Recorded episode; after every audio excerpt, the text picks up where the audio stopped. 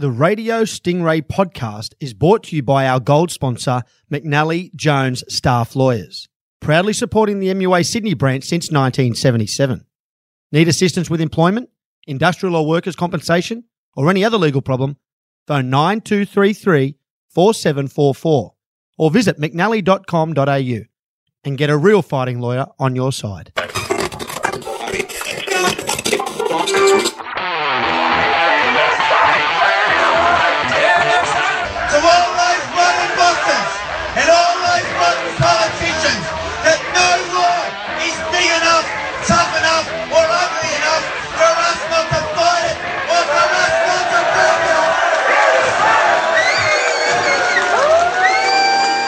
You're tuned in to Radio Stingray. G'day and welcome to Radio Stingray, the podcast of the Sydney branch of the Maritime Union of Australia.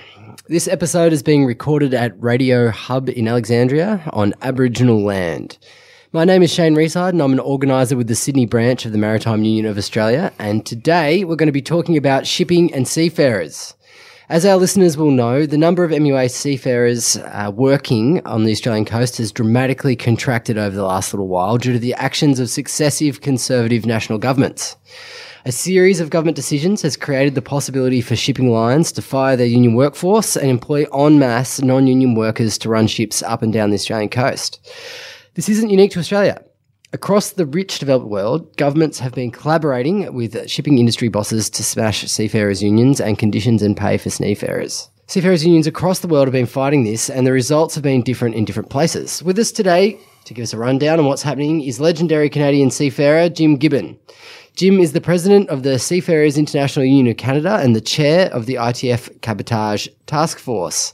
How's it going, Jim? Fantastic. Thanks. Great to be here. It's great to have you here, comrade. And also with us is Wharfie and working class warrior Warren Smith, Assistant National Secretary of the mighty MUA. How are you, Warren? Good, Shane. Great to be here. Warren, can you explain to us what's happened to the Australian shipping industry over the last little while? Well, the industry's been systematically destroyed through the actions of federal government deliberately to undermine and put Australian seafarers in a position where we are forced to compete with workers who are just brutally exploited and being paid around $2 an hour. It's not a position that we can ever accept. It's not a position we can ever meet. And we're determined that Australian coastal shipping trading routes and our act around coastal trading and cabotage is strengthened, improved, and developed in such a way that it builds an Australian national fleet and gets Australian seafarers back up the gangway. And that's been the thrust of our campaign, and it's been a very successful campaign at this stage. We've got some pretty strong commitments out of the ALP opposition, which we're very grateful for. But we are also determined to continue our campaign to own the campaign, to continue to mobilise and fight with seafarers and workers and the trade union movement to ensure that jobs on our coast are there for Australian seafarers. And we fix the cabotage provisions in the Act, make them strong, and ensure that if ship owners from Australia want to invest and put Australian flags on the coast, there's the capacity for them to do so without being undermined by the most brutally exploited, cheapest forms of shipping going around through FOCs. And that's what we're seeing at the moment consistent undermining of the Australian coast and seafarer after seafarer on ship after Australian ship being forced down the gangway because we cannot compete at $2 an hour and we won't compete at $2 an hour. We will take this fight politically. We will change the act. We will rebuild cabotage and we will rebuild an Australian national fleet so seafarers can rightfully take up their role sailing in Australian domestic trades. So, just for those people who aren't familiar with how the shipping laws are structured, basically there was a system of laws in place that meant that if there was an Australian ship or a ship flagged in Australia that was working the Australian coast, then there had to be people with Australian citizenship working on that vessel as seafarers, and that meant that they were MUA seafarers, and that meant they had strong pay conditions and protections. And then conservative governments have gone and changed the law that allows those companies, those shipping companies, to then go and employ people from other places. Is that how? It- Well, the government, this current Conservative government has been on a rampage of consistently trying to completely deregulate what is left of the Coastal Trading Act. We've been able to beat them on every occasion because they haven't got the numbers through the Senate and we've been able to push back on their complete deregulation. But even further to that, we see governments supporting consistently through the issuance of temporary licenses to foreign ship owners the right of low cost FOC shipping to displace Australian crews and Australian ships. So that's the fight that we're dealing with. It's basically was compounded also by the fact that Rio Tinto and CSL got into a big fight amongst themselves under the provisions of the existing act.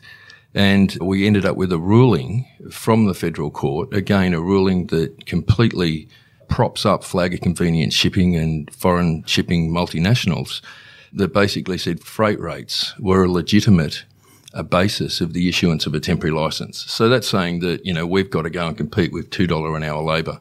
That was one of the big undoings of the Act and, you know, the squabbling by the ship owners for some of the spoils led to a destruction really of jobs for Australian seafarers. We're going to fix that and we're determined to fix it. And Jim is, is here supporting us in that. He's, there's been some amazing, incredible victories in Canada.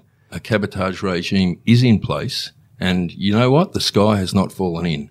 Life continues, and it's been demonstrated that it's provided a whole range of economic benefits, including jobs, protections for the environment, and so on, that are beneficial and can translate into policy and good policy, good shipping policy, and jobs, environmental and economic booms for this country through developing an Australian shipping industry. And that's the approach we're trying to take. Uh, we're taking a leaf out of the book of our Canadian comrades, and we believe what they've done is an incredible thing. And we're on the campaign trail and fighting very hard this time around to make sure that we nail a cabotage regime and jobs for Australian seafarers.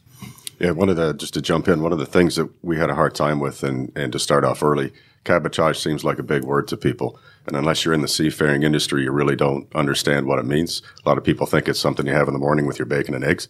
It's simply put, if a ship is trading between two Australian ports, that's cabotage. Same with an airline, same with anything. And with that comes the right for Australian seafarers to work within their own territory, within their own coastlines. Same thing if you went into a industrial factory or grocery store. You wouldn't kick all the people out and replace them with exploited foreign labor just because it was a little bit cheaper and it may lower the price of bread by a penny. Mm. And so in Canada, we hear quite a bit here actually about what's going on there. Can you explain how the system of cabotage works in the favour of Canadian seafarers? Yeah, we've had quite a struggle over the last four or five years. Uh, we learned by an email that was given to us from Transport Canada that our cabotage was at risk through the European Canada Economic Trade Agreement.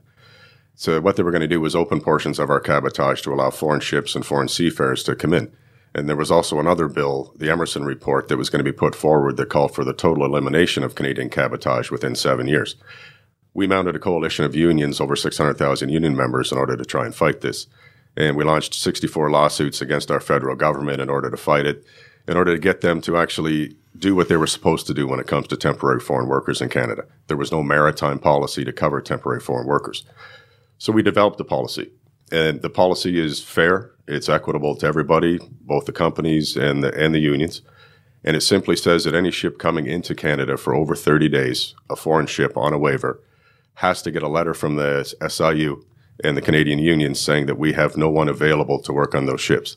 So if there is a Canadian available, they get first rights to work there regardless of the flag of the ship. If we have no one, then the temporary foreign worker on board gets a new contract of employment, which is covered by Canadian Union conditions. Wow. Wages, working conditions, hours of work. Wow. Everything. Incredible. Yeah, it, it was a huge win, but it's always a continuous fight because there's always someone out there looking to destroy cabotage, no matter what country it is. So, if a ship goes from a Canadian port to a Canadian port, then that ship has to be crewed by Canadian seafarers. And if Canadian seafarers aren't available, or, sorry, if a ship is in Canada for more than 30 days, if Canadian seafarer isn't available, then seafarers from other places can be employed to do that work, but it has to be according to Canadian union conditions. Yeah, that's correct. And what was happening was Wow. the foreign ships were coming in and working the guys 12 hours a day, seven days a week, and paying them was about $2.48 an hour. So now they can only work them eight hours a day. Anything over that is overtime. Weekends are overtime, and they have to pay them close to $27 an hour. Amazing. Yeah. So what we did was level the playing field. There, there is no incentive now not to use a Canadian seafarer. And so currently in Australia, Warren, if a vessel comes in that's not flagged as Australian, does that vessel have to use Australian seafarers? No. And the ship owners in this country have got so brazen, so arrogant with the laws and the ineffective mechanisms there are to police those laws that we have ships that have been operating on the coast for 10 years with foreign crews operating, for example, between ports like Newcastle and Gladstone carrying ammonium nitrate, which is, you know, not mucking around stuff, using that to blow up mines and, you know, build open cut mines. So seriously dangerous cargo, but for 10 years sailing on the coast and no one bats an eyelid and no one does anything to assist or even, you know, support an argument that we might put forward that that's a cabotage trade and it should be the domain of Australian seafarers. The place is out of control in that sense. Temporary licenses are issued like confetti by the government of the day with no real consideration for the economic and social impacts on Australian workers. So if you're sitting on the beach in Newcastle and you watch a vessel leave the Newcastle port full of ammonium nitrate headed for Gladstone, who are the crew on that vessel?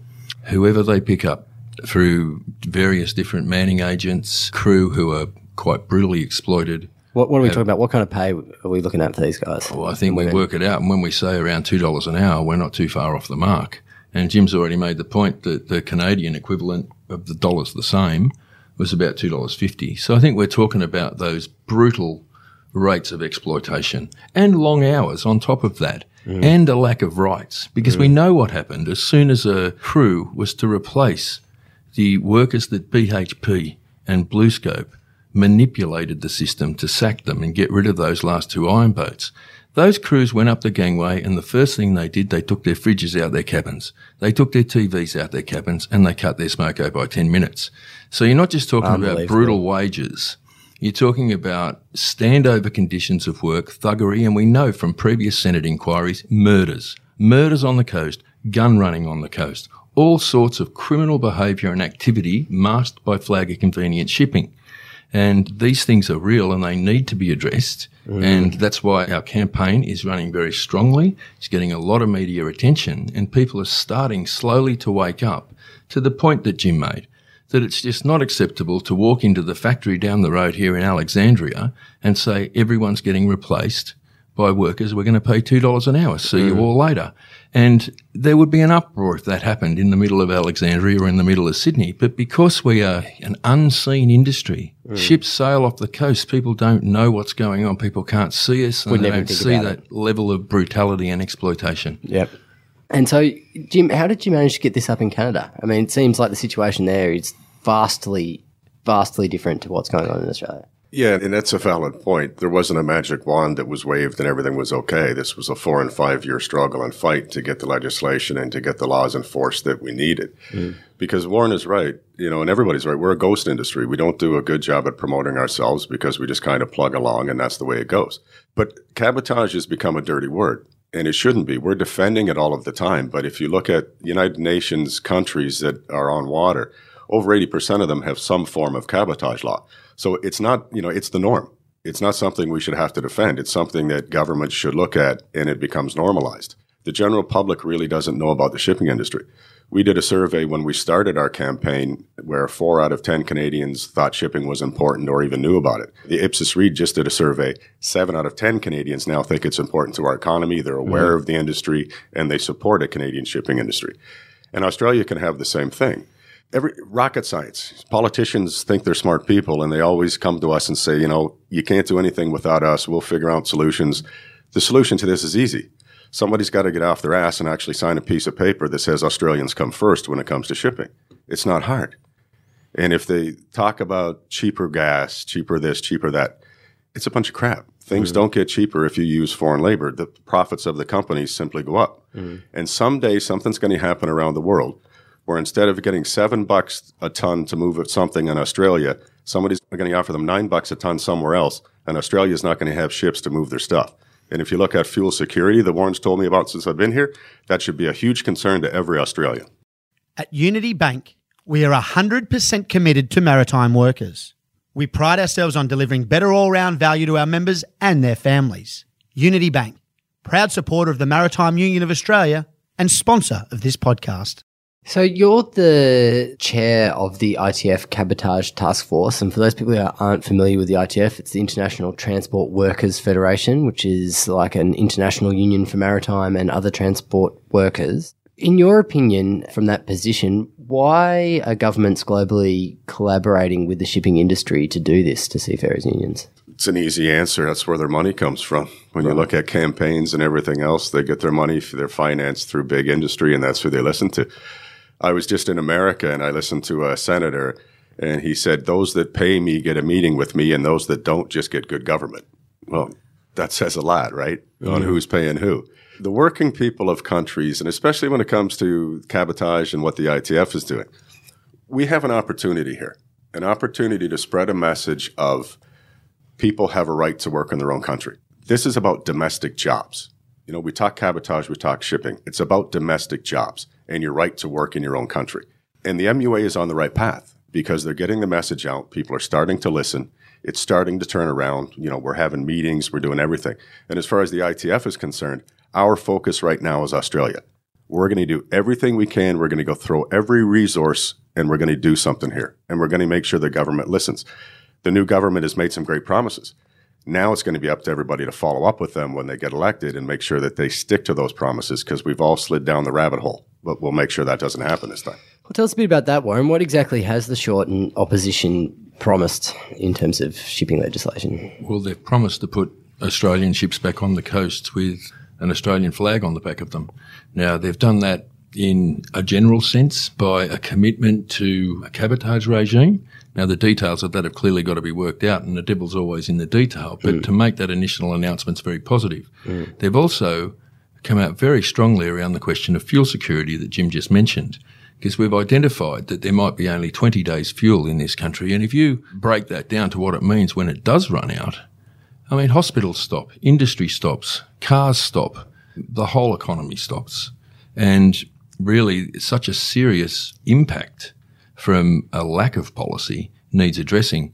And the opposition have been very clear about their support for questions around fuel security and the potential for Australian flagged tankers to be a part of that solution. And we support that. It is a solution because there's plenty of people out there identifying fuel security as a problem, but very few have got a solution. So we've put up a position that, that provides a solution that gives the Australian government some control to be able to maintain supplies of fuel in and out of the country because 99% of our fuel comes in through foreign flag ships. Not, there's no Australian seafarers carrying fuel into this country. And as you've seen, they've closed the refining industries down. So everything's on the basis of import.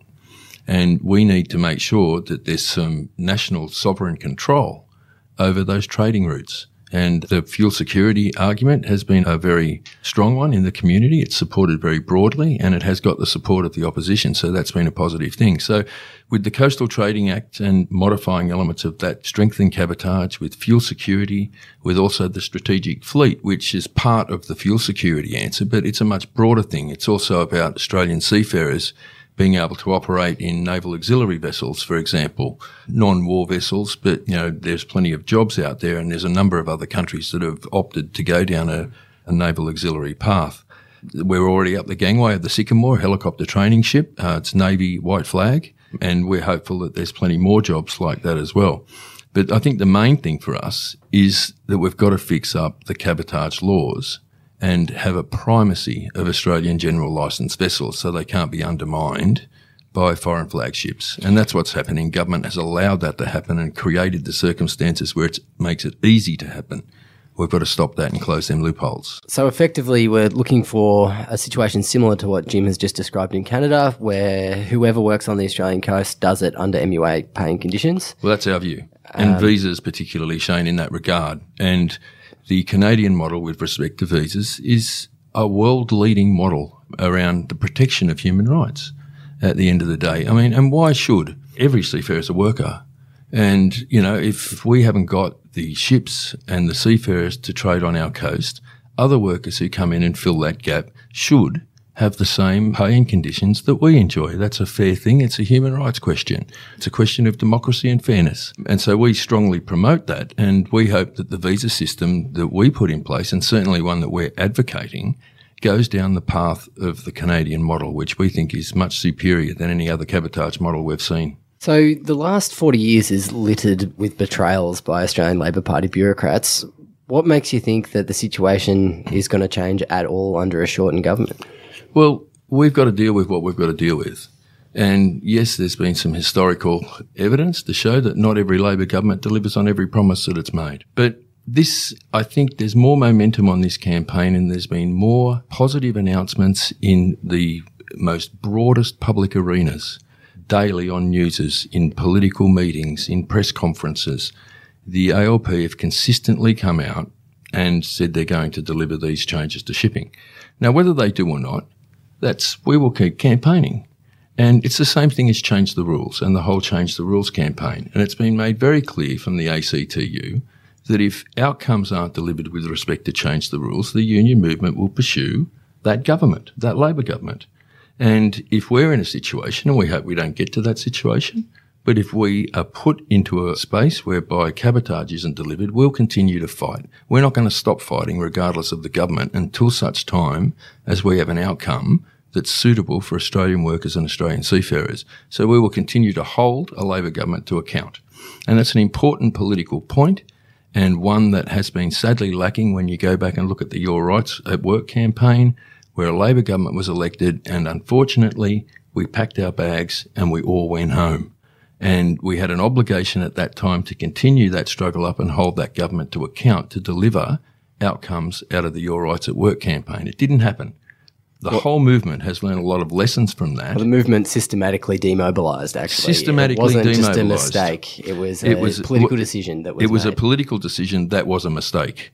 And we, I think there's been a lot of soul searching and a lot of people have realised they pulled the wrong rein at that time. And there's a recognition now and a greater degree of consciousness that you need to hold the Labor government to account. So, Jim, I understand that the majority of the world's seafarers are Filipino and Indonesian. They're two great seafaring nations in the world of seafarers these days. And also that the Filipino Seafarers Union and the Indonesian Seafarers Union are members of the ITF.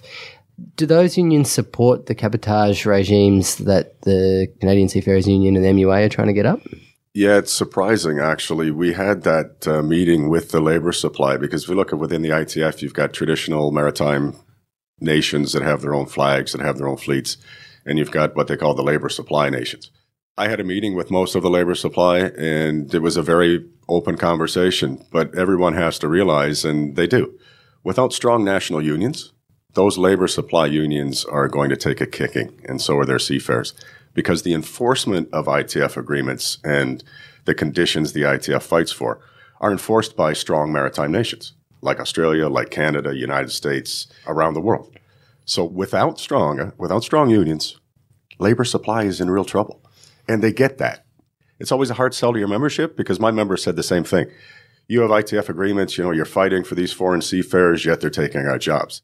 That has to be explained to our own memberships how that works as well, because we're trade unionists. We have certain obligations to world seafarers. All we want is a fair shot. And if it hurts somebody's feelings, that if you come to Canada, the ship has to be crewed Canadian, well, so be it. basically that the strong seafarers unions in Canada, the US, Europe, and Australia, through the work and struggle of those unions, has actually brought up the floor of paying conditions for seafarers from the Philippines, Indonesia, and other countries. And that actually, if we can strengthen cabotage in these countries, then that strengthens the paying conditions of seafarers everywhere. Absolutely, it gives you more power. I would go as far as to say the dockers probably did more to raise conditions than the seafarers unions because the dockers were the guys that boycotted ships, that hung ships up, that made them comply with those conditions. This is what you get into when you get into an international organization like the ITF. Because if you look at certain countries, even in Europe and in Indonesia and in the Philippines, who also have cabotage, their cabotage rates may be lower than the ITF rates because they're based on ILO conditions or based on national conditions. So that's the complexity of dealing with cabotage. But again, I don't make any apologies for what I do because the stronger maritime nations, we have a standard. And so be it. That's the standard we enforce. And our seafarers do have a right to work in their own country. So, Warren, you're going hard at the moment on this campaign. There's going to be a lot of seafarers and wharfies and others out there listening to this. What do you say to them about what's coming over the next couple of months? Mobilise.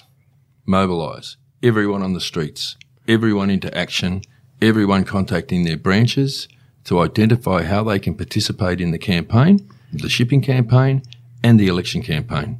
And we've got a space for everybody. We're not trying to tell everyone to go out and uh, hand out ALP leaflets because I know some won't do that.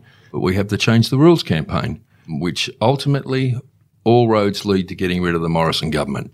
And so we're asking everybody to really get active. It's the key thing for us now. If we're going to crank the campaign up, we need to have the demonstrations. We had a demonstration yesterday outside Peter Dutton, Potato Head's office, and he put up a terrorist fence for us. We weren't quite sure whether he was locking the terrorists inside or uh, what he was trying to do, but it's pretty symptomatic of this government, you know, to rely on bars and fences and jails to prosecute policy. So we're just going to keep fighting on the streets. Myself and Jim tomorrow will be in Melbourne.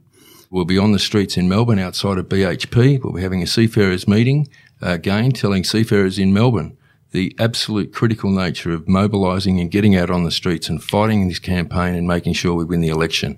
Thursday, we're down in Port Kembla, demonstration against BlueScope and BHP for their disgraceful act of removing us out of their supply chain for their steelworks. That's a national interest trade in our view. You mine iron ore in Port Hedland, you bring it around to Port Kembla to make steel with Australian workers in both places, yet we can chop Australian seafarers out of the supply chain. Completely unacceptable. And we're going to be down there telling BHP and BlueScope what we think of them and their behaviour as well. So the message is activism. The message is coordinated, systematic campaigning and getting involved in the union's campaign finding ways you can, even if it's the leafleting, letterboxing, being part of the election, taking leaflets and information to your pub and club, talking about the issues with your mates around the place at the footy club or whatever. But the key for us now is to crank it up and for activism. We have our policy positions in place. We know what we're fighting for. We want cabotage. We want fuel security. We want a strategic fleet. We want the right to sail in our own domestic trade. And all we've got to do now is crank the fight up to make sure that we achieve it. Maritime Super is the largest industry fund for the maritime industry. With a proud history as one of Australia's longest running super funds, Maritime Super delivers innovative super and retirement benefits, helping its members make the right decisions to secure their financial freedom into the future. To learn more, email www.maritimesuper.com.au. Jim, you've travelled a very long way to be with us here today. I really appreciate you coming in, mate. No, listen, it's my pleasure, and, and, I thank the MUA for having me down here. And I just want to reiterate what Warren said because we went through the same thing in Canada. It's important for their membership to get out and do what they have to do, door to door, get people out to vote. And I heard yesterday some of them saying, you know, I don't like to vote for that party. Listen, I told my members too. You got to vote for who's going to support you. If they're going to support you, then vote for them, get them in office, and then somebody will chase the hell out of them to make sure they do what they need to do. So Thank you for having me. I appreciate it. And I'd just like to also thank Jim publicly. And Jim and Diane have been out, had a pretty hectic schedule. They've been in Western Australia at the conference and, uh, you know, all up and down the coast now, demonstrating, fighting for cabotage, making the point. And it's a wonderful act of solidarity that we greatly appreciate and will never forget. So thank you very much. Comrades, friends, you've been listening to Radio Stingray, the podcast of the Sydney branch of the Maritime Union of Australia. You heard it straight from the mouth of the officials and from some of our international comrades. We're going to have to get out on the street and fight for it if we want to sort this situation out. If you enjoyed the episode, I encourage you to share it on the socials. Go over and subscribe wherever you get your podcasts. And remember, if you can see water, join the MUA.